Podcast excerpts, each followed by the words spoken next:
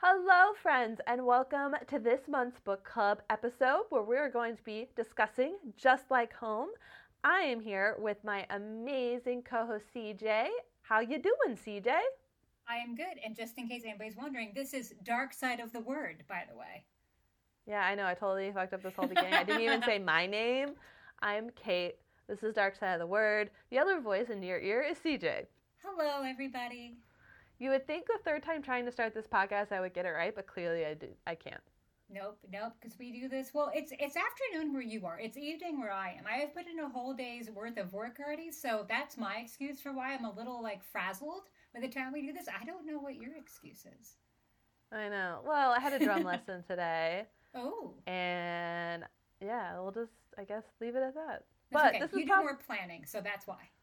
This is probably why we blah blah blah through the episode, and people just need to understand that. Yes, exactly. I was also gonna say something else, but totally blanked it. And that is how we do it, ladies Yeah. and gentlemen. Yeah. But I'm really excited, as you know, with our new format. We have we are just going to be talking about this month's book, which again was Just Like Home by Sarah Gailey. There will be all the flipping spoilers in this podcast. So if you haven't read it and you don't want the spoilers, click away now, read the book, come back. Maybe check out one of our other book club posts. We have a litany of books now. Yes. Oh, But, was a long so. I know, I'm sorry. I took a sip of my tea. It was bad timing. I assumed okay. CJ was just going to say something else. I know. I assumed that too, and then I just I just froze like a deer in headlights, and then all of a sudden there was just a silence, and I'm like, oh crap, here it is. Here we are. Well, my silence is because I forgot the joke I was going to make and now I just remembered it, which is don't complain too much about my intros because the only other person that's going to have to do it is you. That's true, and I definitely don't want to do that. So your intros are beautiful and captivating, no matter what happens. And because I just want to redeem myself, I'm going to say hello, everyone, and welcome to another episode of Dark Side of the Word. Thank you. now I feel complete as a person. Okay, we can continue with the podcast now. Okay, so it's time to talk about Just Like Home. Uh, I have a weird story to tell first. Ooh, okay. I ended up getting this book at a used bookstore, which was kind of cool because it came with a signed book plate. And as I was reading this horror book, let's remember, I was flipping through, and at random, very weird pages, I would find these post it notes that say, Once Upon a Book Club. And it's not a blank post it because in the main area it says, Open your gift. And I was How like, I found one. I found the first one. I was like, okay, maybe this was a bookmark. Easy peasy. Okay. Yeah. Not.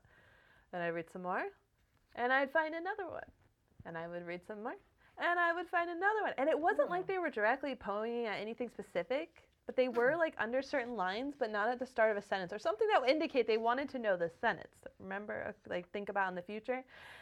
And then, as I am two thirds of the way through the book, the notes escalate. Oh my god, that looks so creepy. People, she's just holding a scrap of paper with like childish scrawl on it. oh, it's not that childish. It's actually pretty. Oh, okay. Okay, so it says, Oh god. Wonder if she watches. Wonder if she loves me the way I love her. Okay. Okay, so in reading this book, I don't know what the fuck that means. So yeah, as I'm reading this at night, and this book is very bed heavy, and I don't like I draw a line at anything that happens around people's beds, like the whole blanket getting pulled off Oh, the bed, Yes, yes. all that bullshit. Uh, like it happened in Haunting of Hill House with the arm over. That's like Yeah. I still invades your safe space. Yes, I don't like bed stuff. Okay, anything with the blanket getting pulled off, I, I, I don't do it. Well, then I continue reading the book though, and realize, oh, hold on, rewind. My, I tell my husband about all this stuff. Okay. Okay.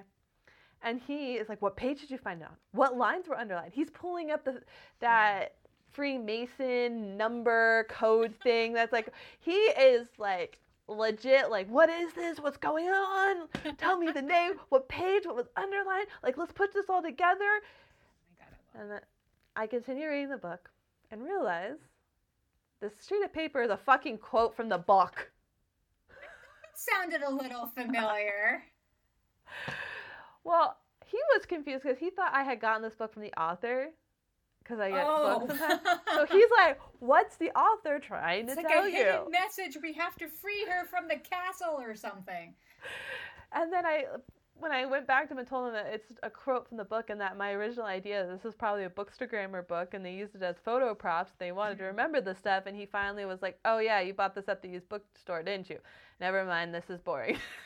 but that's hilarious. That's a lot of that's a lot of fun build up to something completely innocuous, but I love it. I know it was kind of like a game in this book, and I specifically did not tell you about this till here because I wanted not. I did not. I was very excited to hear this story for the first I time. wanted your honest reaction because I always have thought about doing that in a book that I sell to a used bookstore. Is leaving Really? hidden messages and being creepy, and someone did it to me first. Hmm. I've left I've left cards for my blog, like business cards for my blog in library books, and some That's other books That's such a good-. Holy crap, that's such a good idea. I got 500 of them. I got to move them somehow. Oh, I need to do this. That's such a good idea. You should do it. And it's so Oh. sweet. My local library knows I'm a blogger, and they put some business cards out in like their little like see a business and support it like table and stuff. So I always see my stuff there. and It's so sweet. But I also put ones in books sometimes too because you never know. You never. I know. never even thought about like your local business library bulletin board thing. That's such a good idea. Yeah. And with my Halloween stack, I should like go. put that in there. Yeah. Definitely. I also like to leave them in bookstores sometimes and libraries, like just on the shelf and Mhm. just like run away, and so no one sees me. So I was gonna put some on my manicurists the other day because there's like a little table where like you sit and you dry your nails, and they have a bunch of business cards for realtors. I'm like, I wonder if anybody would like yell at me if I just snuck one about books in there. Maybe next time. Maybe next time. Be brave, CJ. Be brave. I will do it. I will do it. All right, now that we've told everyone the spooky story of the book long enough, we will start with our very traditional rating of the book, uh, just so that we have a starting off point. And if I, I didn't scare you all enough, there will be spoilers. So, like, turn away now. This is your last call. so, we'll start with you, CJ, even though I know what it is. I gave this book 3.5 stars. You probably saw that it was 4 on Goodreads, because again, I cannot give half stars on Goodreads, but it is 3.5 stars. What about you? Okay, I, I didn't, but you still gave it to the high end of 3.5. You didn't give it to the I did. low end. So we'll just take that into account. I guess if I had to rate it, it would a 1.5. 1.5! Oh, bitch, we gonna throw down. Okay, okay, let's go. Cracking the fingers, cracking the neck. Let's go. Uh, you're gonna go down, I promise. and let's see. So this will make a four yays for CJ and a three nays for Kait. Okay, I think I think you have to go first with this one because if you are giving a 1.5, you are going to have a lot to talk about. That's way more interesting than what I'm going to talk about. So, First off, I am hardcore judging you on your enjoyment. of what? what? Ugh. You know what? It's finally time. You have whatted me about my five star and four star ratings of certain books we have read. So, That's true. I can take it. I can take it. I'm a big girl. Okay. first off, I will give a small caveat to this rating. I think this book might have come at the wrong time for me because I just read four mon- the fourth monkey and another book, and it was very much about people being locked in basements and being killed by people. So I'm just kind of Okay. over this whole let's let's have a Gotcha. killer who locks people in the basement. And I guess I'm just like kind of burnt out on that part of the Mm. death. I see you. And so, not that it wasn't extremely obvious. Okay, so we'll start with my first complaint. We Okay. spent 200 something fucking pages to come to the obvious conclusion that her dad her dad is putting people in the basement and fine, we didn't know if it was actual death or just torture or what was going on, but like we had to build up all this suspense and tension because we can't just say it at the beginning even though that's not the point of the book. And we built up all this suspense. So why did she leave? Why did her dad go? To, only to come to the very obvious conclusion that we all knew from probably page five. That her dad is a serial killer? Yes. Yes. I mean, I kind of went in knowing that that was it. So I do. I, I was hoping as well. At one point, I was really thinking that maybe Vera. I don't know if it's Vera or Vera. I don't know how you say her name. I'm gonna go with Vera because that's what I've been saying in my head. That's So- what I'm saying in my head, so Okay. I I say okay to that. All right, so we hereby declare it to be Vera.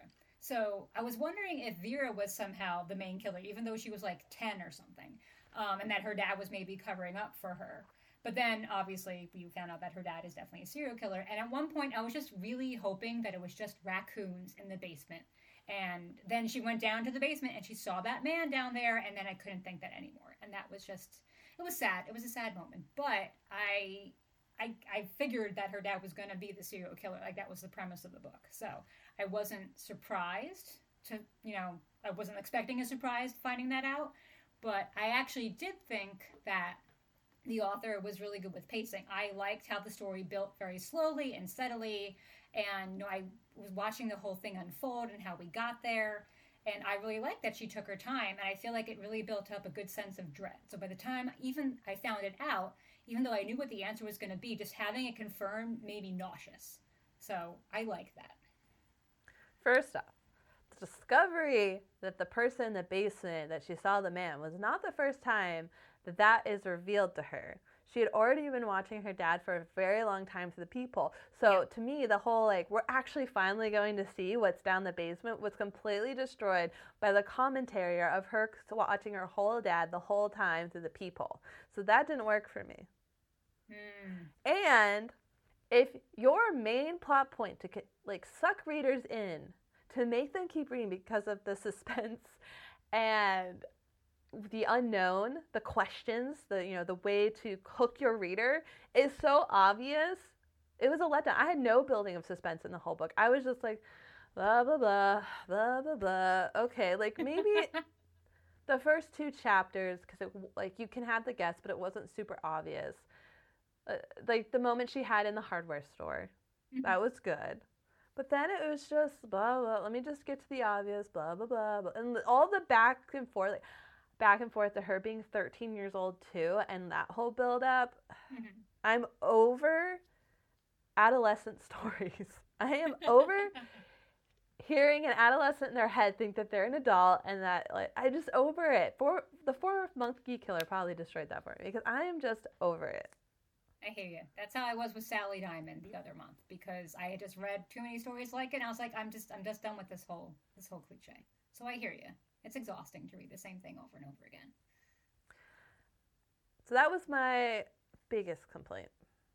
Okay. And then we get to the end. I had problems with the end.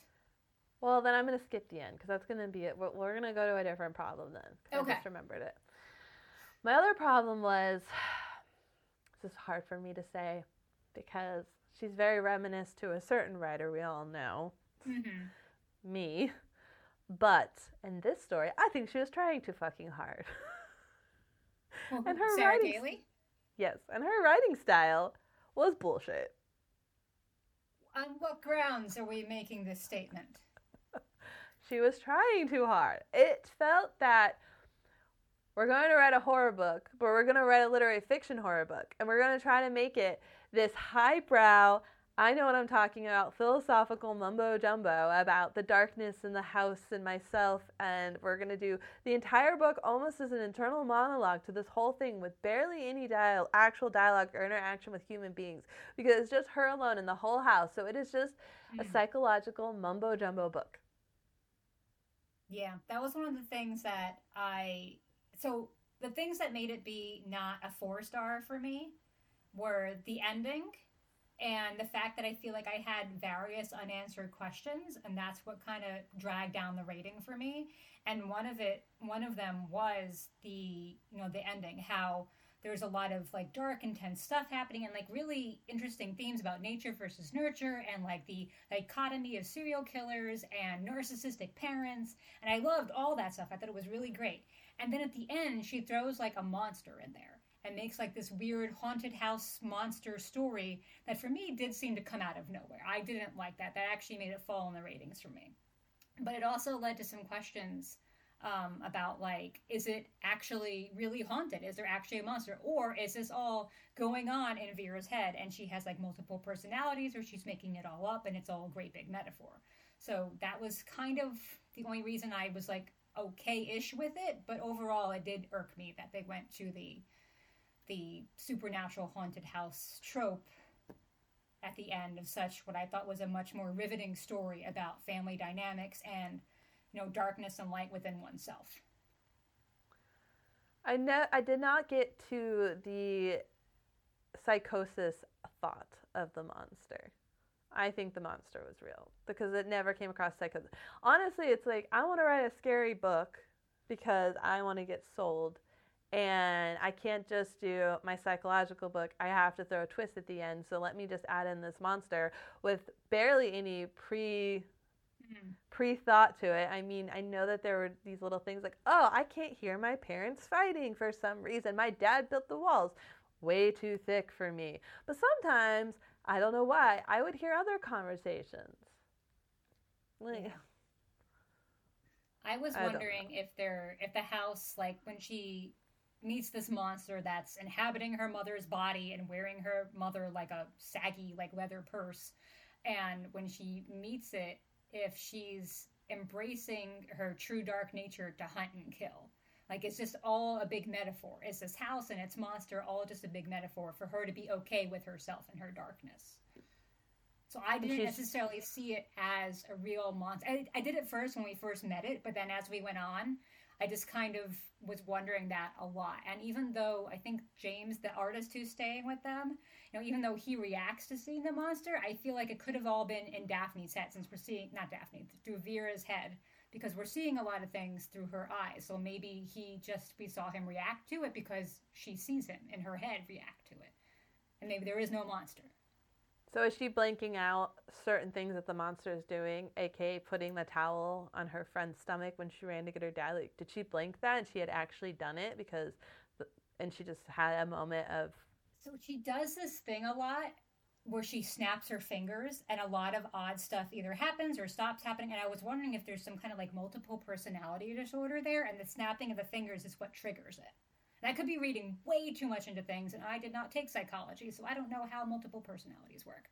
But it kept running through my mind with that that snapping kept drawing my attention. So I don't know what that was supposed to be. Hmm.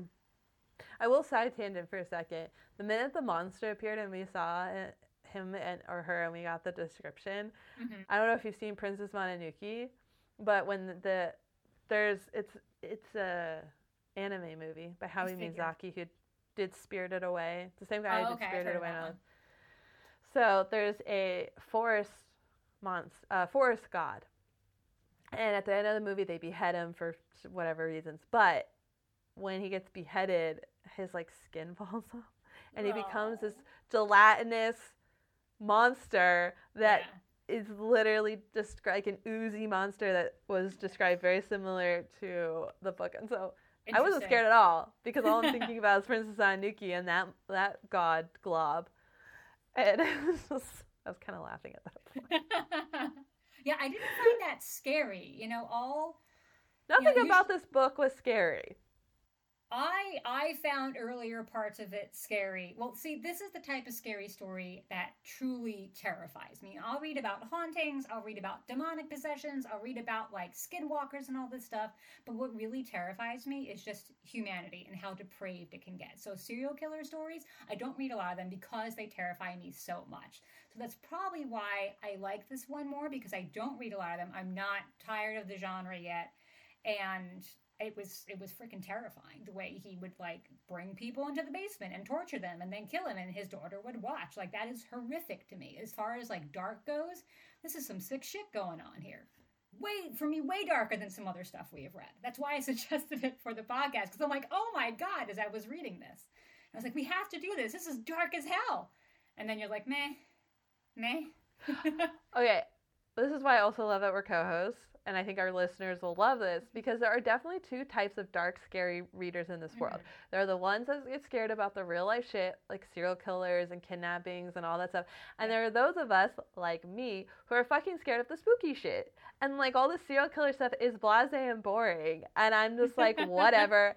it doesn't scare me at all. Like the scariest thing that ever fucked me over as a child was it. And even saying that, deep breath. Okay, let's just say, let's just say to the point. Well, I saw the '90s miniseries. I did too. It was stupid. Okay, so let's just say I was scared to the point that as a adult in very much into my adult years, I said I'm going to overcome my fear and watch the trailer to the new movie.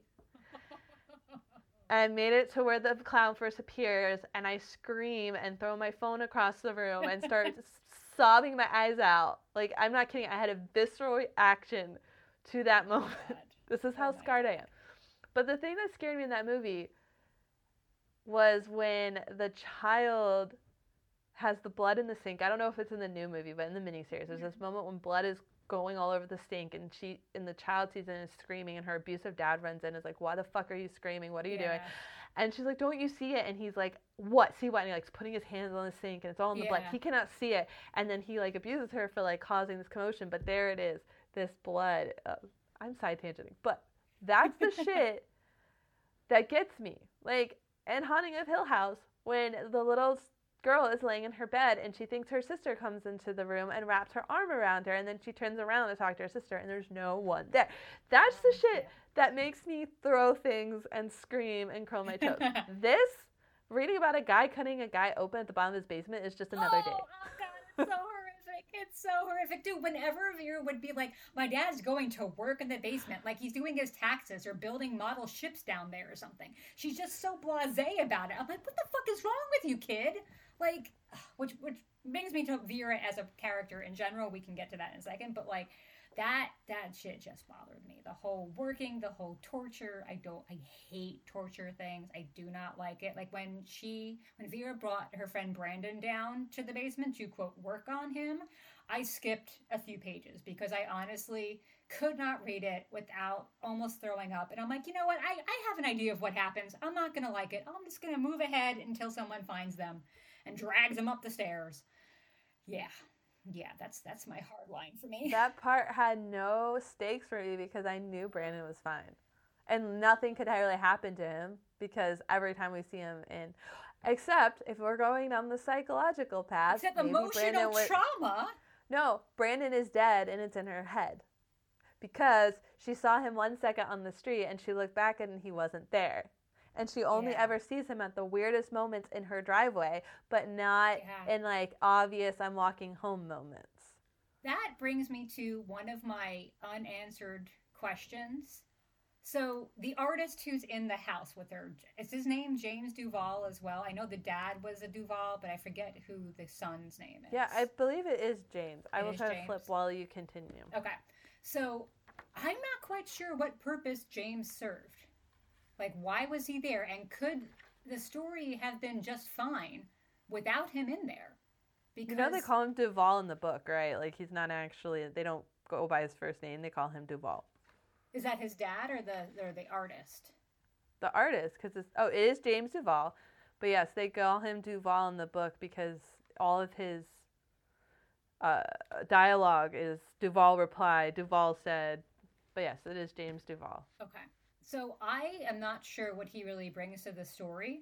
And what you just said about Brandon, is he a fictional character in Vera's life? Like, is he dead and she's just imagining this? Maybe James is just another figment of her imagination somehow. But James had to be there because she had to have someone turn her into a serial killer. What do you mean? Duval is the person that triggers the darkness in her. Is he?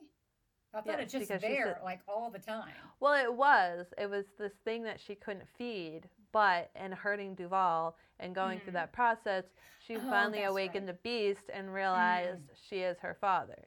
And she's Okay. fine with it. Okay, then she probably really did kill him. Okay. Now let's just talk about the weird thought. How's she fucking gonna turn that her mother's body in when there's nothing? So other so other unanswered questions for me were the Duval's dad, the the journalist who like wrote the book that destroyed, you know, Daphne and Vera's life. like what what was in that book? I feel like it's alluded to a billion times that he wrote a book he wrote a book it was horrible. But like what did he write about? Did he just write the truth? Did he spin all these stories about them? I feel like that's never really revealed. And for some reason that bothered me. It just really bothered me to not find out more details about what was in the book my impression is is that it only ruined Vera's life because her mother held high regard for the author and that's why she let her son come back in.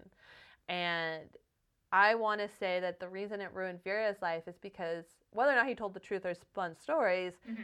the reality of who her dad was, that he that he was a killer and not just fixing things was what Vera had to deal with. The fact that it not only told the truth about her father but brought more notoriety to the family so that she could never walk away from who her father was in the real world. Mm-hmm. I thought Daphne was just like using you know, the whole story, my husband's a serial killer thing just to make money. Like she was just capitalizing it. And James, the artist, was just another means to an end. She was, he was just a financial gain somehow. It is weird the obsession with that house from the outside world, the plexiglass, everything, the obsession, yeah. them paying the money. I mean, I would never pay money. I've been in a serial killer room. Have I would really? not have paid. Yeah, I almost rented the apartment that the Gainesville serial killer killed two people in. No. By accident. By No. accident. They disclosed it and I walked.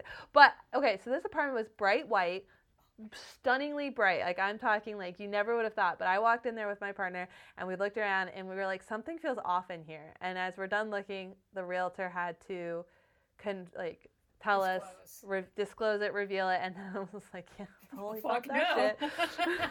so yes, I have been where a serial killer has done shit. I would never pay to go see that. My skin is actually crawling right now. Oh my god. Yeah. The, I, I look at diedinhouse.com. I don't subscribe to the website because I'm not moving, but I didn't and I didn't subscribe to it when I was moving because I didn't know about it then, but I found about it afterward. And I follow them on Facebook because it's it's helpful to know who died in your house for whatever reason, especially if serial killings happen there because holy crap, that is terrifying. Wow. Yeah. Yeah, I don't get that whole fascination with, you know, touching where a serial killer was and where he hid bodies and stuff like that. Speaking of which, did he hide the bodies in the shed? Because everybody talks about the shed and the, the artist is staying in the shed. But why is everybody so creeped out by it? I feel like that wasn't gone into. I'm assuming it's where he hid or buried bodies, but it's never outwardly said. And like, what did he do with the bodies before? Wait, people were creeped out by the shed? Did I yeah, the something? shed kept coming up. Because where they stayed when they did the artists like or whatever when the people stayed to do their studies of the house they stayed in. Yeah, the they would always go into the shed. So what's with the shed? The basement's where all the creepy shit happened. I mean, they go in there too and talk about it, but they they keep harping on the shed a lot. i didn't get anything i'm sorry Because she goes back there to confront him, and like I forget now if she was like upset by it, but she saw that it was redone or whatever. I just got a feeling that bad things happened there because it was brought up a few times, and just I never really found out what happened there, and like how many people did Francis actually kill? How many? yeah we're not it? told anything we didn't And we weren't told anything the, about These are the death questions that need answering. How many people did this guy off? You know, En- enough that the police noticed and where did he hide the bodies? Where were they? Were they all buried under the shed?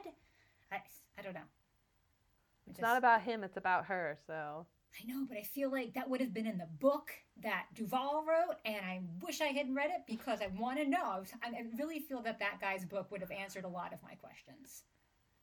well it's interesting that the only reason that he was caught was because of his daughter and he made the right choice to save the boy Yes, yes, which was very interesting. So, one of the things I liked about this book was the dichotomy of Francis the serial killer. And it's kind of similar to what we read last month, was it, with Strange Sally Diamond, with like how the the guys keeping the girls, you know, they were good dads in a way, but they were also horrible people. And with Francis, he was a good dad who was beloved by his daughter, but he was a horrible, awful person. And but you know why he's a horrible awful person right? Because he's mentally ill, obviously. no no i mean yes but no what? Okay, his wife is the horribly awful person. I mean, I that was gonna be my next point that she is the true villain of this story. So I agree. She- but It is revealed she turns him into a killer, because to save his daughter, to save himself from the ooze that his wife claims in him that she's because she was very aware that he was doing this the whole time Wow. Yeah. was to take care of the other horrible men in the world. Yeah. It's just it's so weird how like Francis is like, okay, I can do this stuff to grow men. It's like a hero factor. He's saving the population from them or saving them from themselves or something. But he won't do it to kids, even if like the kid is showing the same tendencies. So far as to he's willing to turn himself in rather than kill Brandon and save himself. So like there's a moral there's a moral compass there of some kind, but it just gets so diluted in everything else and it's just so bonkers how she made that character have both sides. And I really I felt bad for him in a way, as as bad as one can feel for a serial killer. But you know, with with Daphne, I had no sympathy. She's just an awful, awful person. She's evil. I mean, this is an interesting take in the sense that over and over it's repeated that he built that house. So he built that house in a way that he could kill people in it. Yeah, yeah, yeah. He, he, I mean, he's a bad dude. He's a bad dude, but I feel like he has a misguided hero complex, and he's clearly very mentally ill. You know, he and he knows he has badness in, it. he kind of like you know refers to it sometimes. Like he knows there's something wrong with him. He doesn't want his daughter to turn like that. Well, he kind of doesn't want his daughter to turn out like that, but then he puts a peephole in her bedroom, so that's a little bit on the fence. But Oh, hold on. No, no, no, no. The peephole is an, is an accident. It's his office first. He was supposed to use the peephole. And then Oh, he was forced to switch bedrooms with his daughter because she wanted to sleep with the window open and his wife, Daphne, refused it. So they had to switch Mm. rooms. And he, I guess what Vera says, or what we are all hoping for, is that she would never find it. Yeah. Okay, Which, why didn't he just like make a piece of wood he could just stop it with so it yeah, blended in? I, I don't know, like patch it up or something. Exactly. I don't know. I don't know. So it's a little it's a little ambiguous there. But like with with Daphne, she's I feel like she's just as crazy as Francis, but she's more evil because like you said, she knows what her husband is up to. She knows it's wrong, and then she just continues to look the other way. And then she like emotionally abuses her daughter because she's jealous of her and like, you know, blames her for everything that happened, even though her father, if he hadn't been killing and torturing people in the basement, they would have had a problem in the first place.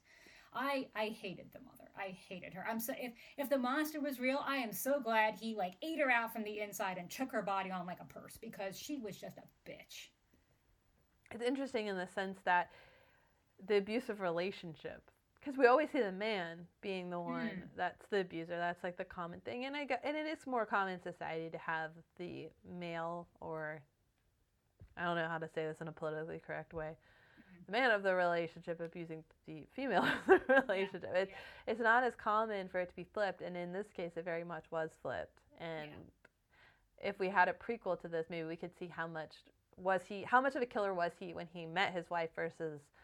What he was led to become clearly he had it in him but what he was led to Mm. become with his wife's input into the situation Yeah. And I feel like that's echoed with Vera because between her mom and her dad, she had a really fucked up life. And I think it's a really interesting case of nature versus nurture. You know, we see her early on that she has killer tendencies, even before she's aware of what her dad's doing in the basement. You know, she had these like times where she enjoyed having power over people or over creatures. And even as adult, she still kind of leans that way. Like when she sees Duval in the hardware store, she's kind of checking him out, but she's checking him out in the way I think a serial killer would, where she's like, look at his taut flesh. I'm like, who says that? Like taut white flesh. Serial killers say that as they think about slicing open the taut white flesh. So that like was freaky. But if she had never seen what her dad did, would those impulses have been easily suppressed or even disappeared altogether? Because I feel by the time Vera drags Brian into the basement, she's just she's just warped by her father's words and actions and the abuse from her mother. There's just no hope for her, which is very sad because maybe if that weren't her family, she could have been a different person. okay so the question becomes when did was she watching her dad already when they went fishing like had she already been watching him i think so right because the timeline she would have already been watching him because we really see the serial killer tendencies at the fishing trip with the Yes. worm and the fish and the way that she watched it and the way I watch she enjoyed watching them struggle. Yes. in all of that. Yeah. Disturbing. But I think that she was already watching her dad. So that's the other part. There's a lot of ambiguity in this book that isn't Mm. clearly spelled out. And it it's that's one of the reasons I also really struggle with it because there's not a hard clear we're going to have an answer at this moment because we again we play with that idea of she didn't know what was happening in the basement until she went down, but then also she's been watching him through the people the whole time. And you just sit there staring at it going you're writing a contradiction with no clear evidence of which one is happening. And I just I'm not entirely okay with that. So with her, you know, looking so I feel like, you know, the story was told through Vera's eyes, like a recollection of what, you know, she went through. And with her looking into the basement, like we see like glimpses of what she's seeing. And I feel like we're just kind of holding out hope that that isn't it. So somehow she's misconstruing it. Maybe he's doing like hard manual labor down there or something. And it isn't until she gets into the basement that she confirms that, like, yes, my dad is a monster. My dad is doing this stuff. And like, it's just because when you're like 10 years old or however old she is, like, you just don't. You don't think of your parent like that, you know? You're, you're just not cognizant of it yet. So I feel like that was where we were kind of being led to, like feeling that childhood innocence and then having it all just be blown up when we find out, oh no, this this is happening. He's a killer. Okay. Question. I'm gonna Hmm. throw a curveball, just randomly like take this out to left field. Okay. Okay. Is, it about the book? real- yes. Is this really told from her perspective and about her? Because it was in third person. Hmm. I feel like we see her father through her eyes a lot. I agree, but I was just wanted to like, because when you're saying all the things. Yeah, when you're saying it's all her story and her perspective, it's like, yeah, there was one third person, and it's all Vera did this, Vera did that. Vera was 13 years old. That that is the one place where I do put a pause on it because of the way that she did the timeline, uh, the past stories. It all all of them always be in it. Vera was this age, and I just I think that's very interesting because that would be from a perspective of someone else telling the story. Hmm, True. Maybe that's the book you were looking for. Maybe. Maybe that's the Vol's story. Oh. Oh. Oh man. Oh. oh, I like that. We might have gone up to four stars. Oh damn it! I'm supposed to be bringing you down to my level. Ugh. Okay, another side story. So I ended up telling my husband about this book because I always do that, especially when books piss me off. I give them like a really quick synopsis of all this. Yeah, same. and so the monster is clearly made from them. It is made from their hair, their dirt, their skin cells, their blood, pieces of her mom. Oh, this just okay, took me we back. get it. Stop. This just took me back to reminiscing of when I had the norovirus back in February and the amount of disgustingness we threw up into the drains and how since February. The whole family has joked that we there is a monster now living in the pipes from us the norovirus. And I just kind of sat here and I was like, did this bitch steal my story because I'm sitting here like I literally said that there's now a monster of glob living in my in-laws' house from the Yeah. norovirus. I was Oh god, that part that part was so gross. I knew something was weird when her mother was coughing up like black and gray stuff. I'm like, it was gray because if you have blood in your lungs, you can cough up stuff that's black, but like gray, like sootish color, no one's coughing up that shit. Like, what is They did- that? They did have black at that one thing when she like pretty much upchucked like a whole organ. Ugh, ugh. There was a part where they were t- talking about like the gray stuff, black drawing, gray jewel. That was it. The gray jewel. I'm like, Mhm. who has gray jewel? Unless they swallowed like a buttload of charcoal. Like that's weird. Not normal sickness. I will say the grossest and most disturbing part of the book for me was when the monster crawled into her mouth and was like, "Hey." Again, weird. Why is it the monster saying you're not supposed to be able to see me? Like again, weird. and again, that's why I think that maybe it's all just metaphorical and happening in her head. Like all the haunting stuff, all this monster stuff, it's all just happening in her head. I really wonder that. Like the more I think about it, the more I'm leaning toward that because it's just a metaphor for her finally accepting her true dark nature to like do all this stuff that she's been suppressing, which is then let out when she goes and, and kills James, you know? I guess I just hate when writers will do the unreliable narrator kind of thing, where it's in their head or not, and things have actually happened from the quote thing in their head, such as her bed being moved, things like that. So, she could have moved her uh, bed. She could have like trembled it over to one side, or she could have gotten out of her bed and moved it herself and then gotten back in. If she has multiple personality, oh, that's where the multiple personality theory comes in. Because you have multiple personalities, you're not aware of the other personalities. So you could be in one personality, move the bed, and then snap your fingers and switch yourself into your other personality and be like, how did the bed get over here? Oh my god, everything is haunted. Are we just trying to explain stuff away too much to make the story sound better than it does? I thought the story sounded pretty good already, and but I think that maybe there's just a lot more to the picture than just monster because it's it's so randomly put in at the end with like the supernatural haunting and the monster. So I feel like there's got to be something deeper to it than just, oh, let's put a monster in here. There was a monster inside her mom the whole time, haunting the house, and that's what made her dad go crazy. A well, demonic it possession. Her mom the whole time. Huh? It was just at the end. It wasn't the whole time. It was just well, at the end. No, not the whole time, but like while while what's her face is there, it's like most of the time there. It's weird. How much did the mom know then about the monster if it was crawling inside of her? Because it said that it kept going inside of her and taking over bits and bits of her until she was no more. So how much did her mom know about all of this? Who the hell knows? I don't know. But I don't know. I'm still gonna go in with not a real monster. Not this is why sometimes I hate stories and all of that because I get so mad because I don't feel intelligent enough to get the side psychological things that are happening and it makes me frustrated. Yeah. I mean, I I, I usually don't like ambiguity and it can piss me off, but for some reason, I like it here. Even though I wish more questions had been answered at the end, I, I'm liking it here maybe because it helps justify the monster at the end and that supernatural ending that I feel just came out of left field. Because if it's just monsters, plain old good fashioned old fashioned monsters, then it's it's weird and I'm sticking with like a lower rating. But if it's all just you know, being metaphorical about something else and we're supposed to read more into it, then I think it's kind of fucking brilliant. Okay. So it's because I always like to wrap this up with something around the writing technique mm-hmm. and bring this back around to writers because we lean towards the writing. We are writers. We lean towards the writing side of this podcast. So ambiguity in general. Hmm. I think this is a really good topic to bring up from a writing perspective.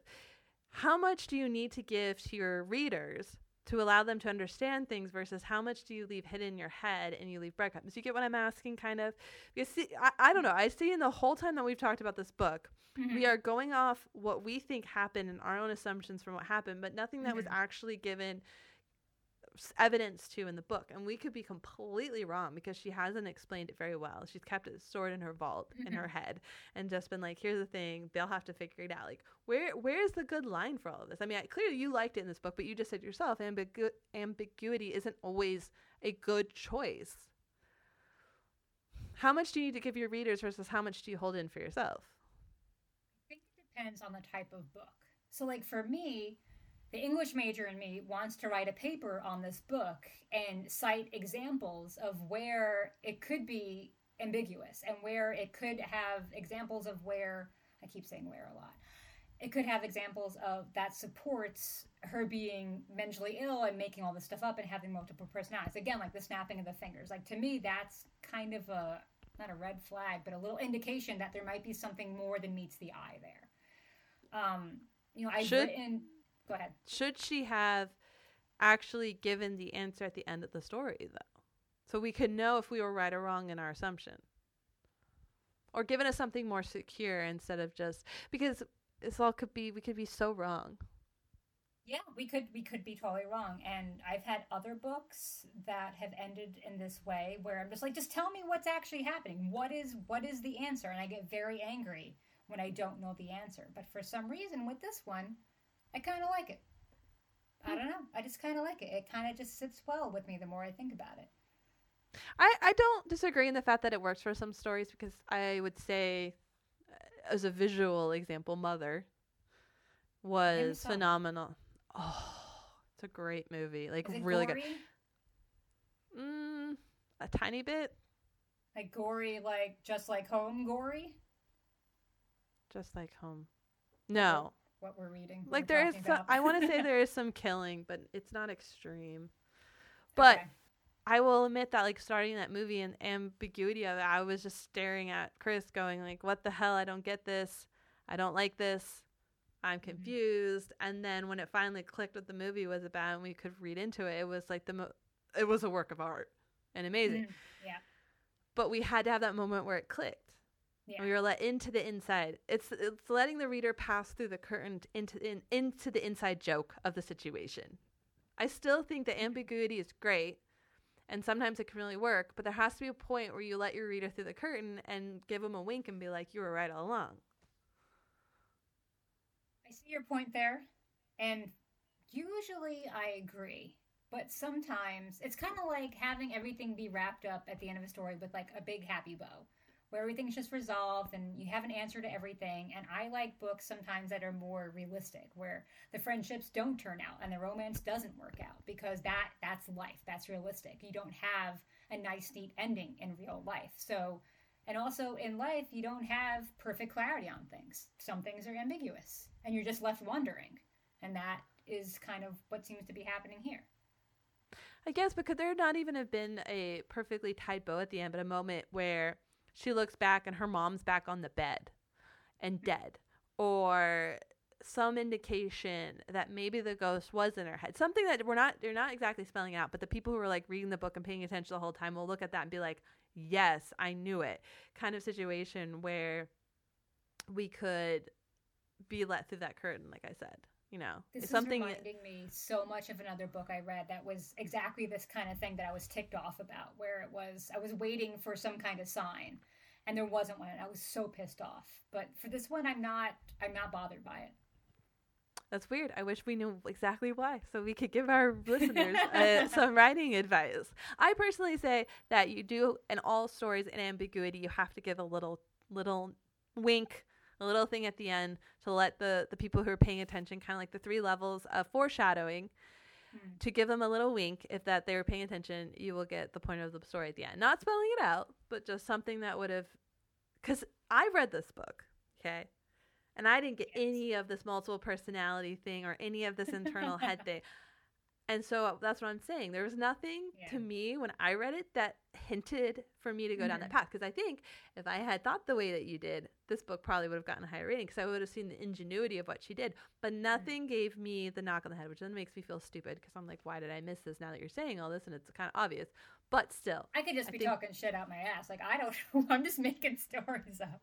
that's what I'm leaning on is in the hope that you're talking shit out of your I know you're wrong. But again, that's what I'm trying to say. That I wish there was just that little thing that you could point to and just be like, here's the the proof. Outside of snapping the fingers, or because again, it was just way too ambiguous. I can't say that word. Ambigu- ambiguous. Ambiguous. ambiguous. and at some Unclear. It was unclear. It was unclear. There wasn't that moment that I could be like, "Oh my God, you're right. It was all in her head," or "Oh, you're right. That she had multiple personalities," or because I never had a single inclination of that at all. me, I some of the really went straight.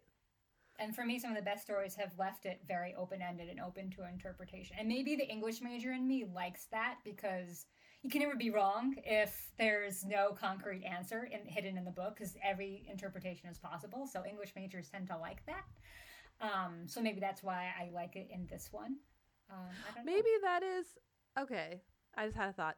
So I don't mind open ended, but I think what's happening is why you like this book, you don't like the other ones, and why I didn't like it is Mhm. the fact that you understood the wink, you got the wink, but I didn't Mhm. understand the wink, and I wasn't let into the party, and That's I missed the wink. And so that is why, like, when you're let in on the inside joke and you get the wink, you really don't mind the open ended because your mind is filled with the story in your head of what's Mm. going on. And, but see, I missed it. So, I mean, it doesn't help that I binged this and, like, I finished it this morning because, like, me, you know. Yeah, mm hmm. I know. I know. well, I read it like like three months ago, and I, I've forgotten certain details. But I wrote, I took copious notes. I took copious notes supposed, so I could have. but you're not supposed to let them know that. It's okay. It's okay. We're we're real and we're honest here. I read I it know. a while We're ago. Supposed to be reading this as a community. Well, do you Um, have anything else to say on the book? And any other thoughts that we didn't cover? Let me see. I don't think so. I think we we touched on everything. We touched on all the characters. We touched on my still annoyingly unanswered questions that will remain unanswered. I answer. I feel like I answered most of them except one. Possibly. Where did he hide the bodies? What's with the shed? That's just pointless. I'm gonna go to bed tonight wondering what's with the shed. I'm gonna look creepily at my shed out my window, like what what's going on back there. because everyone's shed is like a pit of crime. okay, what about you? Anything left for you to discuss?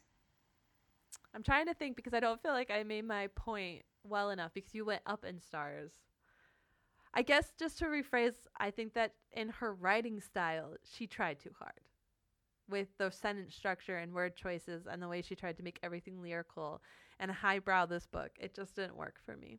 And I know that I write very similarly, but for some reason, it just felt pretentious from her. Okay.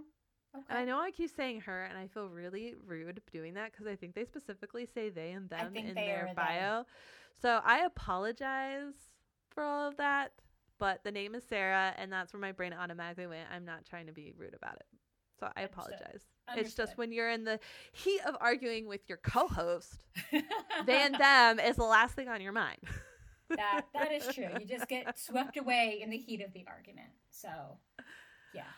But yeah, I think that I'm good. Do we want to uh, re-rate the book, even though I think you've given a spoiler away of your new rating? Four stars, four stars for me, because this conversation has actually really more convinced me of like the hidden meaning of messages, and I think my little English major brain has gone into overdrive, and I'm like, this this is what it's about. I have decided that is what it's about, and therefore four stars. And I'm just a bitter, I'm a bitter old woman who missed out on the week, and I guess technically on Goodreads it's a two star, but on Storygraph I can half star this shit, and so it's a mm-hmm. 1.5 on Storygraph, and I don't think that's gonna change. I'm just annoyed. I'm annoyed with this book, and it's going to stay like that. That's okay. I feel your pain. That's how I've been for like the last three books. So I get you. I get you. Two of which you picked. I know. I'm gonna have to stop picking books soon. Dude, I need a like dark fantasy in here somewhere because this is just way too real life and like I'm I need I need my a book of mine in there. Okay, you you pick a dark fantasy, and I I will read it. I was sure going- this was gonna be a hit with you. I was positive you were gonna love this one. I'm like, this is perfect, and I am just astounded that it got a 1.5. I still like I more failed. books than you in the this journey. That's true. So, That's but I did go to the horror section at my bookstore on Sunday and I found a bunch of really cool books that I am curious with and I will talk to you offline about one of them that sounds really good. So, Oh, I am excited. Yes. But since we keep talking about books, let's Yes. announce next month our October book club read. I think it's great. I already grabbed it from the bookstore, which is why it was in the horror section because this one was from the horror section. Finally, I feel that we have not done enough horror recently. We have not. Like this, okay. Just like home was very horror but I'm talking like from the horror section kind of like horror. But we will be reading Hide by Kristen White. Kirsten? Kristen? No, it's Kirsten, I think. Kirsten. Kirsten. Sorry, let me repeat that. We are reading Hide by Kiersten White, which I forget what her newer book is called, but I saw it at the bookstore and I was just like, it looks so good. She has so many books. I cannot I cannot keep up with her. I've only ever read one other by her and it was fantastic and that was years ago. And she's done so many more since then. Is it would it be bad if we make her like one of our top go to? Because I feel that every time we read a Grady Hendrix book or a new Grady Hendrix book is going to come out, it's going to be on this podcast because we're Grady Hendrix fans. That's not a bad idea to have like repeat authors for like Yeah. you said, like top authors, favorite authors. I kind So, like that idea. We'll wait for like six or seven months, but then we could read her like newer book. Okay. I think If it's, like, about like magic. stalking people again and like killing. I might have to. We might have to have a longer, a longer break. I need a good old fashioned haunting to like cleanse the palate here of all the serial killings and like murders, bloodshed. I don't think so. It's more of Oh wait, I just picked the book we're reading now, which is about an amusement park that And people have to hide like, in kicking to make people money. off or something. Yes, it's an amusement park where they have make money if they last like the whole night or something. Oh, but God. it's the newer one is Mr. Magic, where a former child star former child stars reunite to uncover the tragedy that ended their show. Just Hmm. looks good. But anyway, don't get confused, listeners. I am sorry. This next month's book is Hide by Kiersten White. And if you'd like to help support fledgling artists and you want to buy the book, use our affiliate links in the notes to go to bookshop.org. We will not judge you based on who you pick because both of our links are there. And buy the book through them. It doesn't cost anything extra to you, it just gives us a small percentage back for you know, suggesting it to all of you. And you're also helping local bookstores because you can pick your local bookstore to buy it through. It's not Amazon, people. It is different now. We have a competitor. have an option.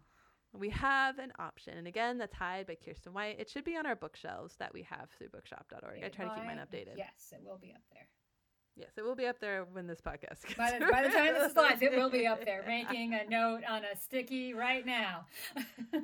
And I'm also going to do a poll, so make sure you guys vote on the idea of keep making Kiersten White one of our go-to reads for when, that we will automatically read her if she comes out with a new horror book because she does do like fantasy romance too.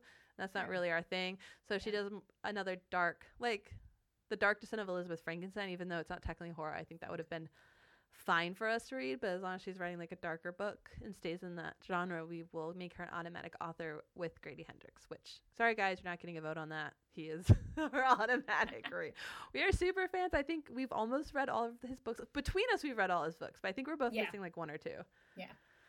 So. I won't read my best friend's exorcism. I think it is. It's so good. But there's a dog death in there. There is. Maybe that's not the one. There's one where there's like a dog death, and like you get really attached to the dog, and then all of a sudden the dog is not there anymore.